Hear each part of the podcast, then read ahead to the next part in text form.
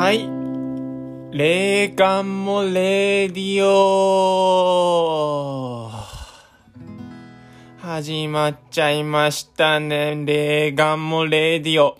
いやー、始まっちゃう時には始まっちゃうんですね。えー、えー、えー、えー、えー、どうですか皆さん。えー、えー、と元気よくやっていますかね。うん。僕はですね、結構うん、まあ疲れていて、うん、最近だけど暖かくなったから前ほどなんかひどい疲れじゃないんですけれども、まあ、前まではねその寒さでまず凍えちゃって、それでちょっともうどうしようもなく疲れてしまうということなんですけれども、まあ、うん、そういうことはないんですけれども、まあ、単純にねちょっと、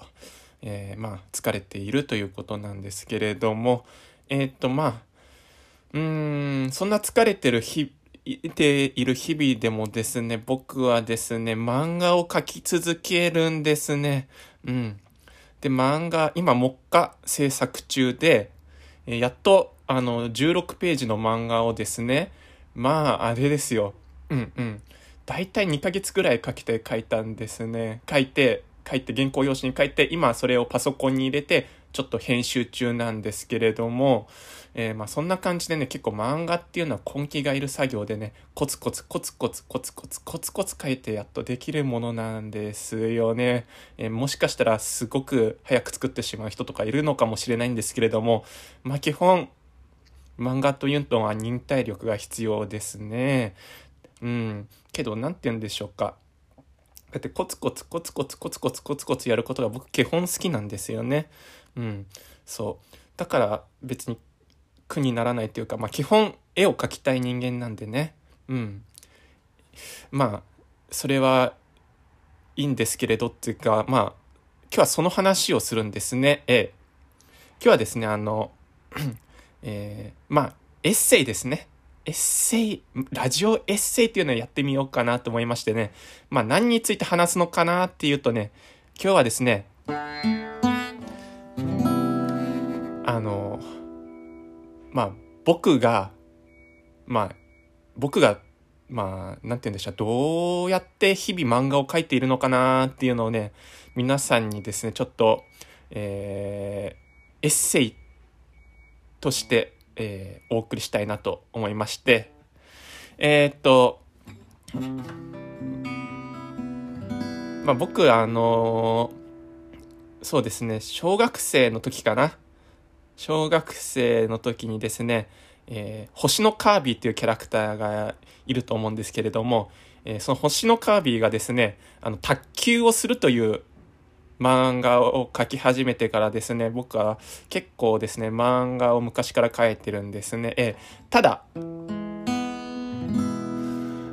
ーまあ、高校生ぐらいになるとですね、ちょっと音楽の方にはまり出しちゃいまして、なかなかですねこう漫画を描くという習慣がちょっと途絶えちゃったんですけれども、でそれで大学生の時には映画を撮っていってで毎たですね、大学のよねん生ぐらいになあ大学のさんねん生ぐらいにですね、ちょっとアニメ作りアニメーション作りでですねこうハマり出してですね、その流れでまた大学よねん生ぐらいにですね漫画に戻ってくるということでですね、そのもその漫画に戻ってからですあの大学よねん生以降はですねずっとずっとまたコツコツコツコツと漫画を描いているという日々が続いてるんですね。ええええええええだからそうですね、そのもうね結構、うん、コツコツコツコツと漫画を描いてるんですよ。ただ僕は結構呪い呪いんですね僕。だからちょっとあんまり書き上げられるページがですねちょっと、まあんまりうーんふつかでいちページとかっていう日もあるしですね、まあ、もうねうーんみっかでいちページっていう日もありますしね、うーんなんて言うんでしょうか、なかなか書き上がらないんですよね僕っていうのは。うんちょっとそこら辺改善点だなって思うんですけれども、でですねまあそういう僕の話は置いといて、えっとまあもしかしたらこのラジオを聞いてる方も漫画描いてるよとかイラスト作ってるよっていう人いるんじゃないでしょうか。うんうんうんうんあれですよね、まあよくあの漫画とかイラスト描いてる人ってなんかラジオが好きとかポッドキャストが好きだっていうのはよく聞きますからね、えー、やっぱりこう耳から目の方はやっぱりちょっと絵の方に集中してるんで、耳で何かこう楽しみたいということなんだと思うんですけれども、まあそうですよね、まあ、漫画を描きながらのこのですねラジオとかポッドキャストっていうのはね最高だっていうのはねまずあるんですよね、えー、そのことはですねまたちょっとまあ違う回で、まあそのラジオと漫画の関係っていうのはまた違う回で話したいと思うんですけれども、でですねまあそのまあまたこう描いてる人もいると思うし、漫画とかイラストを描いている人もいると思うし、えー、もしかしたらこれから描き始めたいなっていう人もいると思うんですよね、えー、中にはですねなんとこの霊眼目くんのですね、えー、うんこのなんて言うんでしょう、漫画とかイラストを、えー、何らかの形で見てですよね、あの、まあ、こいつこいつでこうこのこの画力でこの画力で漫画を描いているのなら私もできるかもしれないなと思う人はちょっといたんではないでしょうか。ええええ、まあ霊眼はですねうーん頑張ってはいるんですけどなかなか画力が上がんないんですよね、えー、でですねだけどまあ漫画をコツコツコツコツと描いてるんですけれども、でまあこういうやつでも書けるんなら私にも書けんじゃないのかなっていう人も中にはいると思うんですよね。このポッドキャストを聞いてる人の中には。うん。ということでね、あの、こう、やっぱりね、こう、なんて言うんでしょうか、こう、書きたいなって思う人もね、その、なんていうかね、この話を聞いてね、さらに、こう、うん、実際にこう、ね、なんかどうやって書くのかなっていうのは、あのちょっと悩んでる人もいると思うんですよね。こう書きたいと思ってもなんかこう一歩踏み出せないみたいな、うん、まあそのなんていうか一助になればいいなと思ってちょっと今日話そうかなと思うんですけれども、まあ僕ねこの忙しい日々の中でですねちょっとラジオメモみたいなのをねコツコツコツ書いてててね結構ネタが溜まってるんですけれどもっていうのはいいとしてですね、今日何からまず話すかっていうとまずこの漫画の描き方、まあ、人それぞれあると思うんですけれども、まあ、僕のやってる描き方としてはまずこの漫画の構想を考えそれをネームという、うん、絵コンテ絵コンテとこう脚本を、まあ、合体したようなものですね。それを書いてその後原稿用紙に書いてそれを、えー、パソコンに入れてフォトショップで編集して、えー、その後まあ何らかの形で、えー、コンペに出したり、えー、持ち込みをして出版社の人に見せたり、えー、それで、まあ、その一通りの作業が終わったら、まあ、まあ、ちょっと何の採用にもかかんなかったなって漫画はですね、こう漫画サイトに上げて、漫画サイトに上げて、みんなに見てもらうという行為をしてるわけですね。そしてさらにはこのラジオでも朗読しちゃってるってことなんですけれども、でこうやって順々によってねまず話そうかなと思うんですけれども、はい、まずこの漫画の構想ですね。うんうん漫画の構想でですね、この漫画の構想っていうのはそれぞれ人それぞれやっぱ違いますよね。構想の仕方っていうのは、えーまあ日常でね、こう、ふと見かけたことや、こう、感じたことを、こう、漫画に落とし込める人もいるだろうし、まあ映画で見てこれいいなって思って、この映画みたいな漫画を描きたいなと思って、その映画をちょっとアレンジして描いちゃう人もいると思うし、えー、で、なんかこの音楽を聴いて、この音楽からなんか物語が浮かぶなとか、なんか絵が浮かぶなって思って、それを漫画にしたためちゃうっていう人もいると思うんですよね。これ人それぞれですですね。うん。もうこれ、あれですよね。これどう、どうやってこう、すればいいとかっていう決まりは全然なくてね。もしかしたらですね、こうイラストや、じゃじゃこうイラストとか、こう漫画描きたいなって人はですね、結構、この時点でつつ、あの、こう、つまずいちゃうんじゃないのかなって人は多いと思うんですよね。何せ、あの、漫画の構想に関しては、この、やり方というものが存在しないからなんですよね。ええー。まあ、まあ、決まったやり方ですね。それもその人独自のやり方は存在しているとは思うんですけれども、こうしろってやり方はないないんですよね。逆にあったら怖いですよね。うんうんうんうんうんうんね、押し付けられるの大嫌いな麗川北くんはですよね、えー、人, 人それぞれこれ違うんですよって言っときたいと思います。ただただですね、一つアドバイスするとすればですね、こう思い立ったこのアイディアとか構想っていうのはですね、もう一回こうちょっとノートに書きつけてみるっていうのはいいと思うんですよね。ノートに書きつけたりとか、ボイスメモでちょっとこうメモしとくとか、まあ書きつけなくとも、まあ、頭で覚えられちゃうよって人、頭の隅っこにですね、このストックしとくとね、うん、形になると思うんですよね。でですね、こうけどまあそうですね、うん、決まったやり方はないって言ったんですけれども、ただこうやって一つ一つこうバラバラになっている構想っていうのがですね、こう溜まっていくと、こう一つの線につながってくる瞬間っていうのがあるんですよね。えその一つの線につながっていく瞬間、もしくはですね、その小さなアイデアがですね、ボワボワボワボワって広がって、そこからこう物語が広がっていくってこともあるのでですね、この小さな小さなアイディアの種、大切にしたいですね。うん。で、何らかの形でノートに書きつける、頭の、えー、頭のメモ用紙に書いておくとかね、頭の中のメモ用紙に書いておく、何でもいいんですけど、まあ、とりあえずこの小さなアイディア大切にすると書けるのかなとか、けどそのね、まあいいんですよ。それはもう本当にね、この構想なんていうのは人それぞれということで、まあ次行こうと思います。次、このネームですね。ネーム、うん。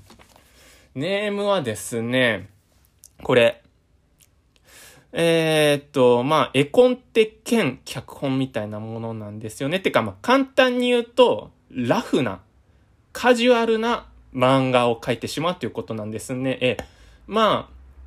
まあ、そのカジュアルさっていうのはですね、人それぞれなんですね。え、え、え、まあ、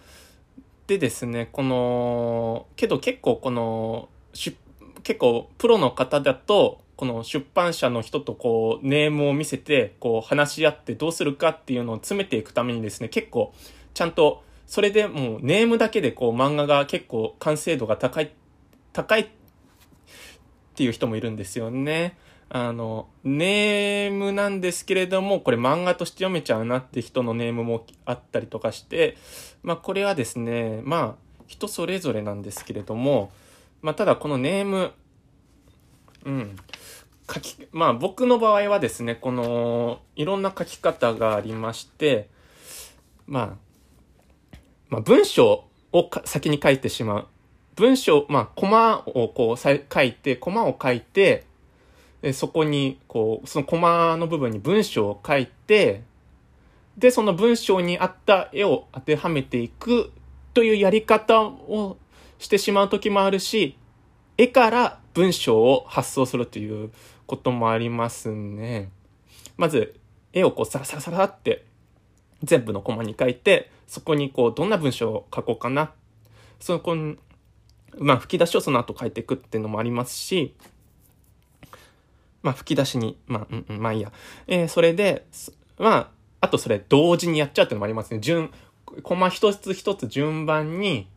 こう、絵を描いて、吹き出し描いて、うん、で、この一つのコマを完結させて、次のコマを、えー、えー、また絵と文章を描いて完結させていって、ちゃんと順、まあ、映画でいう順撮りみたいな形でね、こう、絵と文章をシンクロナイズさせながら描いていくというね、まあこの、だいたい僕はこのみっつのパターンでネームを仕上げるんですけれどもね、なんて言うんでしょうか。この、文章から先に浮かんじゃうときって皆さんもあると思うんですね。うん。なんていうか、この、この物語というか、語りたいことというか、物語や語りたいことっていうのが、こう、先行に立った、立ってる人は結構これおすすめだと思うんですよね。うん、文章からこう書いていっちゃうっていうのは。で、その後この、その文にですね、こう、なんていうかね、挿絵挿絵って言ったらちょっと語弊があるのかな、わかんないですけど、まあ、挿絵を描く感覚で、こう、描いていくっていうのもあるし、まあ、ただですね、こう、なんて言うんでしょうか、僕、特にですね、こう、結構漫画描いて行き詰まっちゃう時とか、まあ結構調子がいい時って絵からじゃなくて僕文章から入っちゃう時って多いんですけれどもね、こうどうしても漫画描けない時期っていうのがありましてね、そういう時はね、こう頭の中が全然動いてなくて、こう言葉が出てこないんですよね。そういう時はね、絵から描いちゃうってとこってもありますね。うんうんうん。そう、絵から描いて、絵から描いて、そこから文章を構想するんですけど、やっぱりこう書きたい情景っていうのがね、万全と浮かんでる時あるんですよね。万全と。うん。そこで何か語りたいっていうのはよくわかんないんですけれども、この絵の情景がね、浮かんで、こう、ぼーっとして浮かんでる時とかあるんですね。うん。もしかしたらこういうのって、うーん、映画が好きな人とかって向いてるのかな、いや、向いてるっていうか、まあ、それぞれですけどね、これも。うん。映画、だけど、映画ってやっぱり絵の連なりですよね。うん。この、絵、まあ、フィルムの、その、カットのつながりで映画はできていると思うんですけれども、まあ、ワンカットの映画、まあ、ワンカット、ワンシークエンスの映画とかもあるんで、一概には言えないですけれども、まあ、まあ、基本、基本、まあ、映画っていうのは、こうカットごとの連なりでできていて、そういうことから結構発想を得てる人って絵から先に描いちゃう人もいるかもしれないですね、もしかしたら。うんうんうんうんうん。まあそれもおすすめで、うーんけどやっぱりこう最強に最強にですね、調子がいい時は僕はやっぱりですね、うん、絵と文章がこうシンクロナイズして、さんばんめのこれですね。絵と文章、どっちも両方に書いちゃう。シンクロナイズして、あ、絵と言葉が一緒に浮かんできて、なんかこう、キャラクターが、キャラクターが生き生きしてるって時はね、これ、絵と文章がね、同時に浮かんできちゃうんですね。えー、えー、えー、えー、えー。というようにね、このネームの書き方もいろいろあるんですけれども、うん。で、このネームの書き方、うーん、あと何か話すことあるかな、ネームの書き方で。まあとりあえずだけど、このネーム書くのってこのさっき話した構想の段階と同じように、このネームっていうのは構想の一部ですよね。うんで、このはっきり言って、このいちばんめに話した構想する部分をですね、かっ飛ばして突っ飛ばしてですね、ネームに入っちゃってもいいと思うんですよね。まああのー、なんていうかな、こう落書きを書くみたいにネームを書くっていうのもおすすめですね。この構想の部分をですね、こうかっ飛ばして、でこう漫然とふにゃふにゃふにゃふにゃっと線を書くんですね。線を書いてって、なんかこれふにゃふにゃふにゃふにゃって書いてるうちに、なんかこうなんかアイディア浮かんできたなと思って、ふにゃふにゃふにゃって書いてるのをどんどんどんどん重ねて重ねて、ボールペンボールペンでもインプでも何でもいいんですけど、こう重ねてずっとずっと書いていくとですね、なんか形になってきたぞと、なんかこれ漫画にできんじゃないかなって思ってんですね。またこうね、あの次違うページにですね、この前ふにゃふにゃふにゃーと書いたこの落書きみたいなものをですね、こうまあ、あれなんかこう次はちゃんとしたネームにして、あれなんかできてきたなーってやってるうちに、だんだんだんだんですね、ネームをが詰められていくということもまあ時にはあると思うんですよね。んんあ、にゃん吉にゃん吉今、ま、えー、うん。ラジオ収録中だよ、にゃん吉。え？寂しい。ラジオに参加したい。あー、あのですね、皆さん、ちょっとあ、すいません、あの、あのですね、ちょっと、僕のですね、漫画のアシスタント、にゃん吉がね、にゃん吉くんがね、ちょっとね、と言ってるんでね、ちょっとラジオに参加したいよって言ってるんでね、ちょっとにゃん吉くんとね、こっからはね、あのラジオやっていこうかなって思うんですけれどもね、やっぱりね、ちょっと漫画大変なんですよね、書くの。だからちょっと猫の手も借りたいってことでね、猫の手も借りたいってことでね、このにゃん吉くんをですね、僕はアシスタントとして雇っちゃったんですよね。漫画アシスタントとして雇っちゃったんですよね。いいいいいい。で、友達の少ない僕はですね、唯一の友達がこの唯一の友達がにゃん吉くんなんですよね。ええええ。うんうんうん。オッケー。じゃあにゃん吉一緒にラジオやろうぜってことでね。はい。ネームの話はこんぐらいでいいですかね。はい。次。次ネームができたら、それを元に原稿用紙を変えちゃうんですね。えーまずこの原稿用紙っていうの、原稿用紙選びから皆さんちょっと悪戦苦闘しちゃうんじゃないでしょうか。ええー、これあれですね、まああのー、漫画用紙って手に入んないですよね普通で。漫画ってなんかこうバカでかい用紙に、なんだっけ、サイズ ビーよん だっけ、 ビーよん がプロサイズで、こう エーよん がこう同人誌同人誌サイズだよとかあったり、あとなんて言うんでしょうか、なんかよくわかんない線入ってんなとか、トンボトンボって言われるよくわかんない線、水色の線入ってんなとか言って、うん、あると思うんですけれどもね。これどうでしょうか。これアナログで書いてそれを出版社に持ち込みたいなって方はですね、このですね見栄え上、こう社交辞令上と言っていいでしょうか、この ビーよん のプロ仕様の漫画用紙使ってもいいと思うんですよね。ええ、ただですね、僕これ社交辞令でしかないんじゃないのかなって思うんですよね。ええ、うん、僕あんまりこう漫画の解像度において エーよん で書いてもこう ビーよん、え、エーよん で書いても ビーよん で書いてもですね、あんまりね、そんな変わんないか、いや変わってるのかもしれないで、変わってるんだと思いますよ。それはもちろん。あの、漫画の、まず、用紙のサイズが違うってことで書き込みの量も違いますから、もち、まあ、もちろん解像度は違うんでしょうけれどもね、それが漫画の良し悪しに反映されるのかっていうと、僕ちょっとそこ疑問で、こう、まずこの、漫画書いてこう、つまずいちゃう人って、この、漫画用紙でこう、コテンと、コテン、ズズっていっちゃうんじゃないでしょうかね。何選んでいいかわかんないから、もうやめだ、やめだ、やめだってなっちゃう人、ちょっといるんじゃないでしょうか。うん。このね、これ、あえて言うと、この、悪しき、悪しき習慣、やめたいですね。この、漫画用紙、つか、どんな紙に漫画書いても僕いいと思っていてですね、この、うーん、いいと思うんですよ。ここ、これ、あえて言っちゃいます。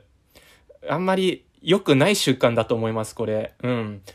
うん。漫画用紙に漫画を描く。えー、プロ仕様が ビーよん だ。えー、同人誌が エーよん だって言ってるとね、これ一気にですね、こう、アイディアのつぼみがですね、アイディアのつぼみがですね、こう、縮まっていく音が聞こえますね、僕には。えー、うん。にゃん吉もそうだって言ってますよ。うん。まあ、それはいいとし、いや、良くないな。まあ、ともかく、まあ、だけど、漫画用紙っていうのは、やっぱり、いい紙、いい紙であることには間違いないんで、紙質がいいってこと。まあ、全然漫画用紙を使ってもいいと思うんですね。えー、えー、えー、えー、えー、漫画用紙のことを僕は別に否定してるわけじゃなくて、漫画用紙に書かなくちゃ漫画じゃないって言ってる人にですね、こう、ちょっと、ね、こう、ちょっと、それ良くないんじゃないかなって言ってるだけなんですよね。うん。別に。まあ人それぞれ書き方あるんでね、別にいいんですけど。ってことでね、まあ漫画用紙、まあ僕、まあ僕の場合はですね、最初、この悪しき、悪しきってちょっと、えっと、この悪しき習慣にですね、従ってですね、えー、ちゃんと ビーよん のバカでかい漫画用紙にですね、漫画を描いたんですね。それをですね、スキャナー、パソコンに取り込んで、スキャナーに取り込む際に、ね、あの ビーよん 用紙入んないんですね。それ、いちいち折りたたんで、折りたたんでつか分割して、もうスキャンしてたんで、もうその時点でちょっと、ちょっと、あのですね、えっと、あのですね、ちょっとあんまりこう良くなかったんですけれども。うん、まあいいや、とりあえず、まあ今僕が使ってるのは、まあ エーよん の用紙ですね。うん。で、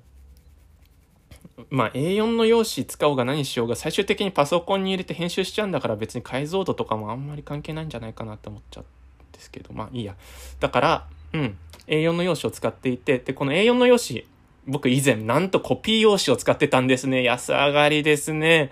うん。で、全然このコピー用紙を使って漫画を描くっていうのもありなんですね。ええ。というのも、フォトショップやその他のその画像編集ソフトで、えー、漫画を描いて、あのですね、取り込んだ後ですね、こう、えー、トーンカーブというですね、ちょっと画像のまあ、編集をして、トンカーブで編集をするとですね、まあ、白と黒のコントラストをつけるっていう際にですね、この、えー、エーよん 用紙で書いた時のシワとか、シワ、できちゃったシワとか、こうですね、この鉛筆の跡とかですね、そういうの結構飛んじゃって分かんなくなっちゃうんで、うん、エーよん 用紙で書くっていうのもありなんですけれどもですね、僕これ、今は、ちゃんと画用紙、画用紙を買って、まあ、ビーよん サイズぐらいの画用紙を買って、それわざわざこうカッターで エーよん サイズに切ってそれを使っていますね。うーん、そうですね。やっぱりそうやってちゃんとえコピー用紙だとちょっと絵が絵に気合が入らないっていうか、あのやっぱりだけどこの何回も何回もこう エーよん 用紙やってるとちょっと汚くなってきちゃって、まあ全然。うん、そう、なってきちゃって、こう、画用紙で書くってことにしちゃってるんですけれども、まあ、全然だけど、このね、コピー用紙に漫画を書い、書いちゃうっていうのも全然ありだと思うんで、それはどんな紙使っても全然いいと思います。原稿用紙に、どんな、どんな原稿用紙を使ってもいい！漫画用紙を使ってもいいし、エーよん のコピー用紙を使ってもいいし、画用紙を買ってそれを自分で切って好きなサイズで書いてもいいということでですね、原稿用紙の話をしたんですけれども、でですね、この原稿用紙にどんなどんなペンで書こうかなってことなんですけれども、あ、どんなペンで書く前にですね、どんな鉛筆で下書きしようかなってことなんですけれどもね、まあ、僕が使っている、えー、鉛筆というかシャーペンですね、僕が使ってシャーペンはですね、えー、まあ安いシャーペンなんですけれども、安いシャーペンに、ただ、僕的、僕のこだわりとしては、シャーペンの芯はですね、水色を使うんですね。え、え、え、え、水色。えー、なんで水色かっていうと、これ、あの、まず、第一にこう、パソコンで、まあ、スキャナーで取り込む際にですね、まあこれ黒で書くよりも水色の方が目立ちにくいということなんですね。まあ消し残しとかあった時にどうしてもこう黒で下書きしちゃうと、うん、その黒の部分が目立っちゃうんですよね。黒の消し残しがあると。ただ水色で消し残しがあってもあんまり目立たなくて、後でちょ処理する時もちょちょいっとやらちょちょいっと消えちゃうんですよね。まあもしくはちょちょいっと編集で消さなくても、そのスキャンする時点で結構その消し残しが水色の場合だと飛んじゃってなくなっているという場合もあるんで、水色おすすめですね。ただまあこれもですね、別にあの黒い別に黒い普通のシャーペン使っても全然いいと思うんで、それはまあ好みで、はい。でまあそので次ですよ、一番こう皆さんの壁にな皆さんというか僕の壁だったのはでしょうね、ペンですね。僕最初ね G ペンっていうのを使ってたんですよ。 G ペン G ペン使いましたね。ええええええええええ G ペンはですね、難しい難しいんですよ。僕ね筆圧が強いタイプなんでね、G ペンどんな線書いてもね結構大抵太い線になっちゃってね、 G ペンっていうのはこのなんて言うんでしょうかね、この先っちょがですねこう細くなってるペンでですね、この力の調節によって線の太さをですね自由自在に操れるっていうですね、すまあ漫画家といえばこの G ペンだってところがあるんですけれども、ただ難しいんですね。で G ペン使いこなせる人って本当すごいなって思って、こう G ペンで書いてる人のこのですね、この漫画を書いている時の動画とか見るとね、ありゃりゃありゃりゃありゃりゃ、いやこりゃね、いやこの例はすごいわって思っちゃうんですよね。でですね、こういうの見ちゃってですね、こうこういうの見て、私も G ペンでやろうと思って、あ、G ペン難しいし、なんかインクしたたるし、もう嫌だ、うわーってなってね。あのやっぱ漫画描けないやいやって思っちゃう人結構いるんじゃないでしょうか。うんうんうん、こうやって漫画描くって結構ねいくつもの壁があるんですよね。こうさっきもなんかいろいろいろんなこう漫画を描くに対してのこの、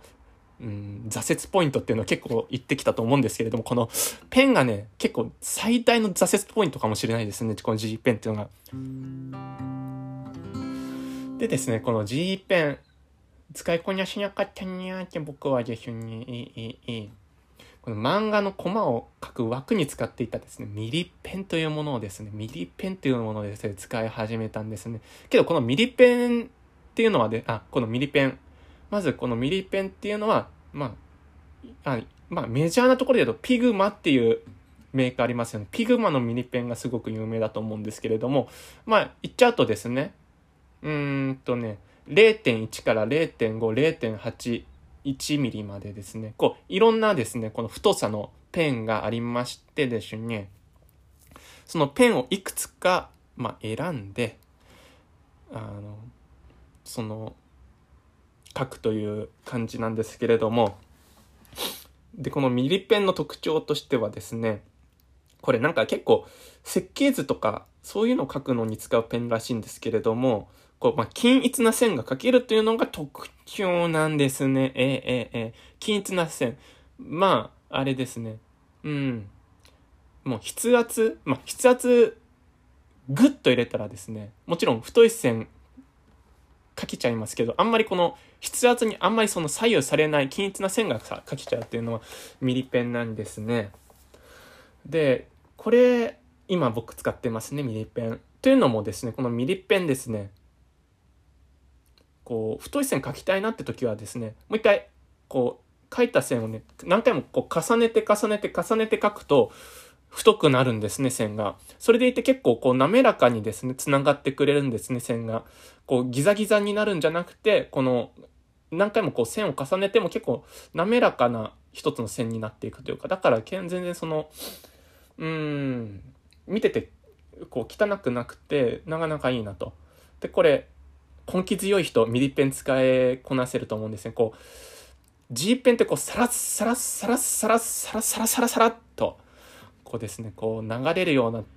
書き方ができる人はいいんですけれど、こう、こう、こうスクラッチ、スクラッチしていく感じですね。スクラッチしていく感じ。こう、カキカキカキカキカキカキカキって、こう、なんもう書き込みたい、書き込んでいきたいっていう人はですね、これミリペン結構おすすめかもしれないですね。あの、松本太陽さんはですね、このミリペンで全部書いちゃうんですね。あの、ピンポンとか、その、鉄筋、コンクリート、あれ鉄筋、言えなくなっちゃった、鉄筋。あの、まあ、とりあえず松本太陽さんは、あの、あの、ミリペンで書くのがでしゅに、得意にゃんでしゅに、ミリペンで書いてるんですね。うんうんうんうん。にゃん吉もそうだと言ってますね。えー、っとですね、得意で、まあ、あの人の絵の、すごいじゃないですか、書き込み。ね、ミリペンでミリミリミリミリって、ミリミリミリミリって書いた書き込みすごいじゃないですか。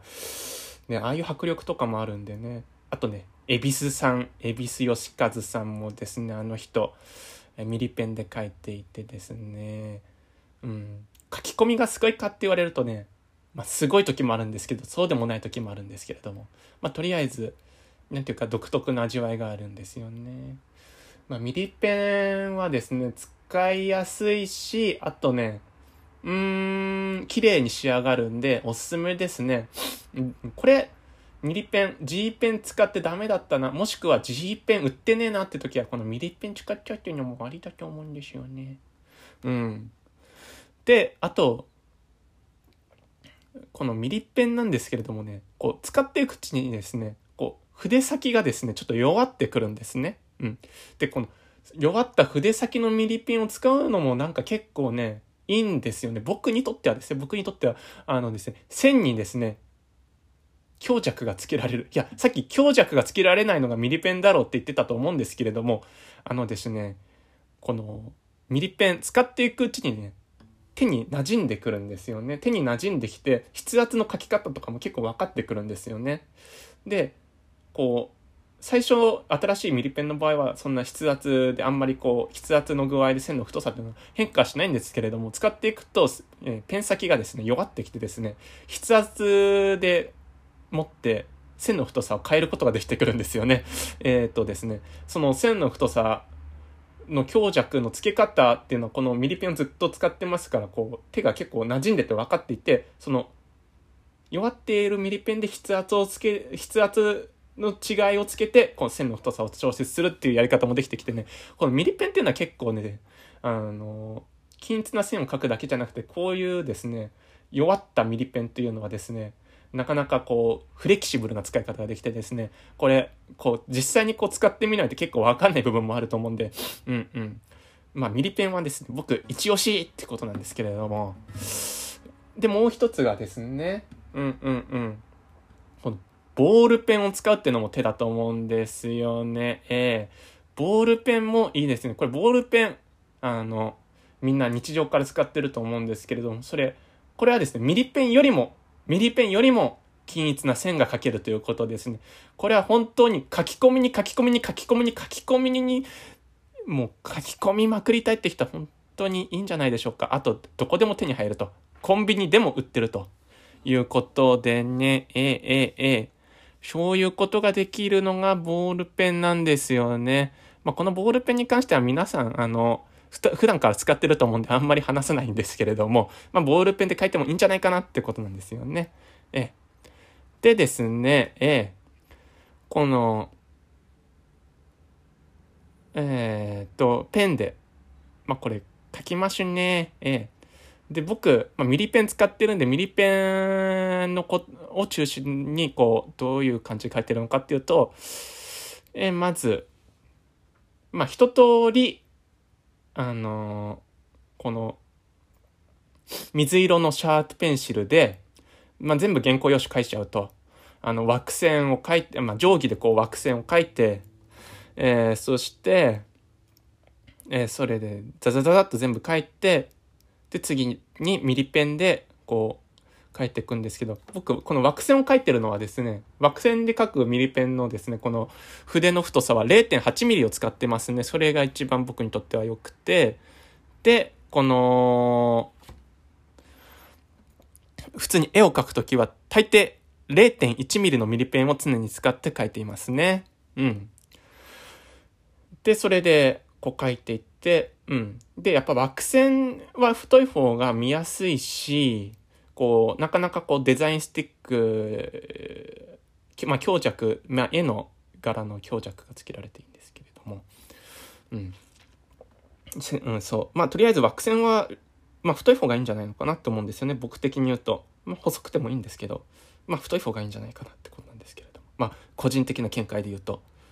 うん、そうですね。まあ、まあ、いっか、これ原稿用紙こんぐらいで結構結構長く話しちゃってるんで、でですね、この全部書き終えたらですね、次はパソコンに僕の場合入れちゃうんですね。もう。この時点で終わりだよって人もいると思うんですね。うん。あの、パソコン持ってない方とか、この時点で漫画終わりだよって言っちゃって。うん、それで、あの、パ、あの、出版社に持ち込むなり、コンペに出すなりとかしちゃったりとか、あとはこのですね、携帯でパシャリと撮ってね、それをこう、ネットに上げちゃうって人もいると思うんでですね。まあ、こっからは、このパソコン持ってる方はパソコン、うん、まあ、あの、耳を傾けていただければなと、と思うんですけれども。ね、にゃんきち。うん。っていうことなんですけれども。これ、まあ、スキャンするんですね、まずは。で、スキャナーなんですけれども、解像度。気になりますね。あ、まず解像度の前に、これ、白黒モードでちゃんとこうスキャンするときはスキャンすることをお勧めしますね。なんで、うん、白黒モードって、まあ、僕の場合 エーよん で書いてるんで エーよん サイズにして、でですね、解像度、これですね、うーん、あれ解像度の単位ちょっと忘れちゃったんですけれども、えー、単位解像度の単位、まあいいや、えー、これ僕の場合 ろっぴゃくディーピーアイ でいいんだっけ、ろっぴゃくディーピーアイ にしてますね。えー、えー、えー、えーうーん、やっぱここら辺少しこだわりたいなっていう部分がありまして、結構ろっぴゃくぐらいが、うんうん、ろっぴゃくぐらいやっぱあった方が、うーん、こうね、いろんなこう印刷して出版社に持っていくであったりとか、そういう時もね、やっぱこう会場と高い方がこう見栄えがいいんじゃないのかなと思って、そんぐらいにはしちゃってますね。まあ、たださんびゃくでもいいんじゃないでしょうかね。うん。もう さんびゃくディーピーアイ でも僕はいいと思うんですけれどもね、まあネットで読んだ時にね、ろっぴゃくじゃなきゃダメっていうね、サイトがあってね、それに引きずられて ろっぴゃくディーピーアイ にしちゃってるんですけどね、ただちょっと重いなって思ってね、うん、うん、まあ さんびゃくディーピーアイ でもいいんじゃないかなとか、間取って よんひゃくディーピーアイ でもいいんじゃないかなとか、いろいろね、思っちゃうところあるんですけどね、ここら辺はジレンマジレンマってことなんですよね。うん。まあ、とりあえず僕は ろっぴゃくディーピーアイ でスキャンしちゃって、で、その後、まあ、フォトショップで編集してると思うんですけどね、イラストレーター使ってる人とか、まあ、あと漫画専用のそういうソフトもあったりとかして、それを使ってる人もいるとは思うんですけれども、僕の場合はそのフォトショップを使ってるんですねっていうのは、なんでかっていうと、フォトショップが、えー、パソコンの中に、えーたまたま入っていたということなんですね。えー、父親からもらったですね、父親から分けてもらったフォトショップを使ってるんですね。だからフォトショップっていうだけであって、これどんなソフト使ってもいいと思うんですよね、基本ね。うん。ってことでね、困った時にはギターを弾くということなんですけれども、はい。で、これ、まあ、フォトショップで入れてですね、このスキャンする時点ではですね、僕、こうコントラストとか何もなくこうニュートラルな状態のこの初期設定のままで僕スキャンしてますねスキャンしてますねえだからですね、ちょっと黒い部分がグレーになっていて、白い部分がちょっとこれも真っ白じゃなくてちょっとグレーがかっちゃってるんですね。でですね、このフォトショップで入れた場合はグレースケールにしちゃってますね。グレースケールでいや作業しますねって入れいうか、まあ普通にこうね、白黒の用紙入れたらグレースケールのモードに自然あの最初からなってると思うんですけれども、まあそこら辺ちょっと注意してということででですね、フォトショップに入れて、えー、でそこからですね、僕このフォトショップの作業何をしてるのかっていうと、まず一つこのちゃんと白黒をこうはっきりと、えーとコントラストをつけてですね、黒いところは黒、白いところは白ということにはっきりつけさせて、結構原稿用紙にの見栄えを良くするってことがまず一つ。二つ目は、えー、埃を取る。埃とかこう余計な部分を取る、こう、うん、っていうのがもう一つ。で三番目はトーンをつける。で四番目はセリフをつける。いや。まあ、セリフを入れるということなんですけれども、吹き出しを入れる。えっと、あとごばんめは、あの、ベタを、いや、ベタを塗るっていうか、まあ、ベタですね、えー、を塗るということなんですけど、このベタを塗る作業についてね、この原稿用紙の時点でね、ちょっと述べ忘れちゃったんで、ちょっとここで補足させていただきますと、ベタをつける際僕が使ってるのは筆ペンですね。うん、筆ペン。で筆ペンを使っていて、で筆ペンでこ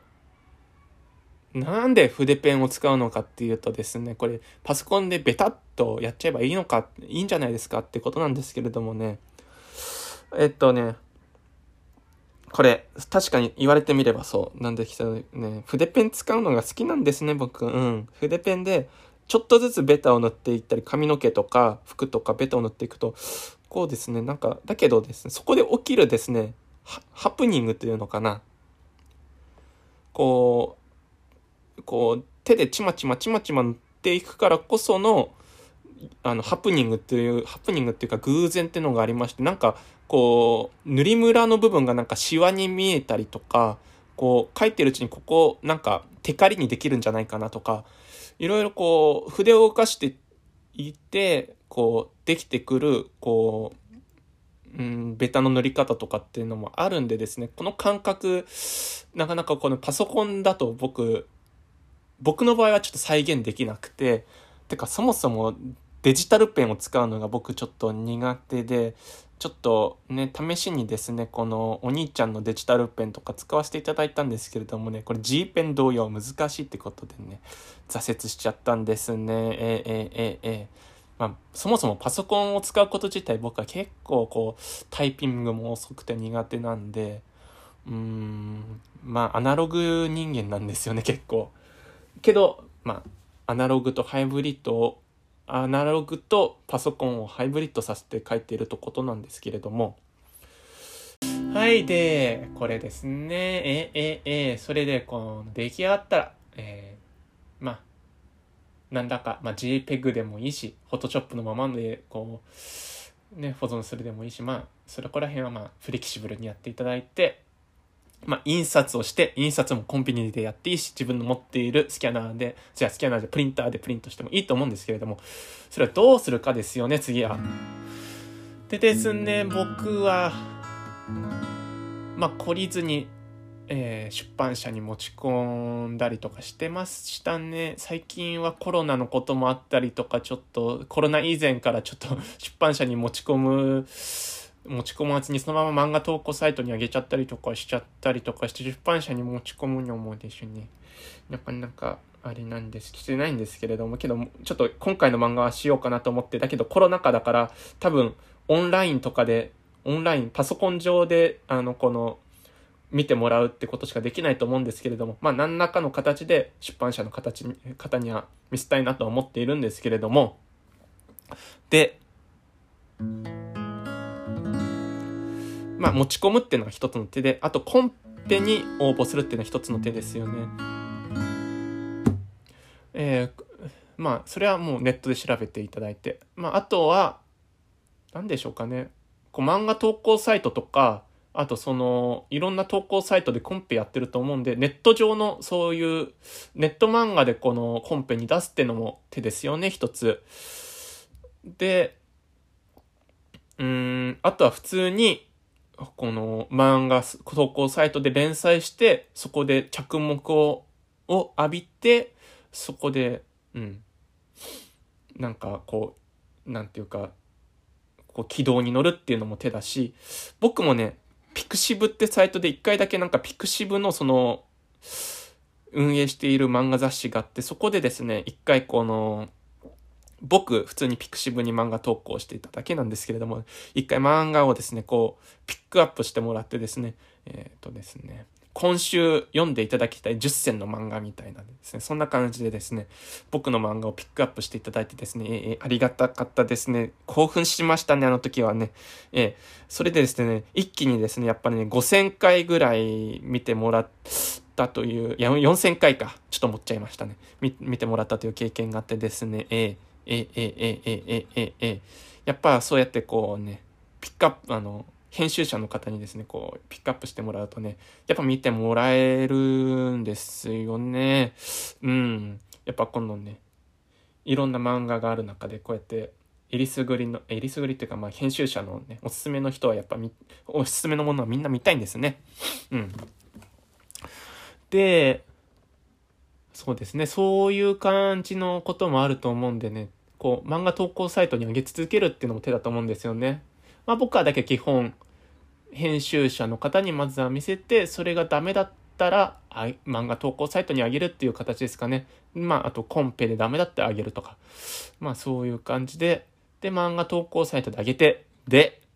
ここで霊眼物真骨頂がラジオで漫画朗読をするということなんですね。えええええええええええこうね、あのね、もう行き場のなくなった漫画をですね、救うということですね。行き場の、行き場のなくなった自分の漫画を救ってあげると、読み上げることによって広めてあげるということでね。それがね、えー、霊眼物真骨頂なんじゃないのかにゃーって思うんですよね。まあ、こっからはですね、人それぞれなんでですね、まあ、あの、好きなように、好きなようにというか、まあ、あの、頑張ってくださいっていうことなんですけれども、ねえ、え、にゃん吉？あれ疲れた？聞き疲れた？あれこれ、ね、にゃん吉も言ってるんですけど、これ、どんぐらい収録してるんでしょうかね、今日ね。うん。ああ。あと言い残したことあるかな。とりあえずこれで全部の工程を言ったと思うんですよね。うん。あとあれですね。あの消しゴムのカスはですね、手でこうあれですね、原稿用紙を書いてこうね、線とか鉛筆の線とか消して出たこの消しゴムのカスですね。それはですね、このなんかそのハケ羽みたいなのがあるんですね。羽みたいなのがなんかちょっとこの消しゴムの消すカスをねこうこうね綺麗にするための羽みたいなのがあってね、それ買うっていうのもねおすすめですね。ええ手でこうシャシャシャってやってもいいんですけど、羽使うとね結構綺麗にできるんでね。でそれを持ってないから漫画が描けないよってわけじゃないんでね、羽持ってたらいいなってだけの話なんでね、その消しゴムのカスを消すあのとあ取り除くね。うんまあいっか、くっちゃべりましたね、えー、あーあれあれにゃん吉行っちゃった。にゃん吉行っちゃった。にゃん吉行っちゃいましたね。ちょっと長くやりすぎちゃいましたね。にゃん吉も行ってき、行っちゃったんでね。皆さん、今日のレーガンムレーディオはいかがでしたか？にゃん吉可愛かったですか？今日はにゃん吉と共に、にゃん吉と共に、僕の漫画について、まあ僕の漫画を描くことについてお話ししちゃいましたね。楽しい時はすぐ過ぎちゃうんですね。ということでね、今日はこんぐらいにしとこうかなと思うんですけれどもね、まあインスタグラムの方でね、この使ってる漫画の道具とか漫画を描いている様子とかそういうのをね、あげるんでね、あの、インスタグラム見てください。えっと、レイガンモと検索すればインスタ出てくると思うんで、あともしくはですね、下の説明欄にね、あの、今回のそのエピソードについての投稿のリンクを貼っておくんでね、ちょっとそちらの方を見ていただければにゃーと思います。それでは、皆さん、さようなら。さようなら。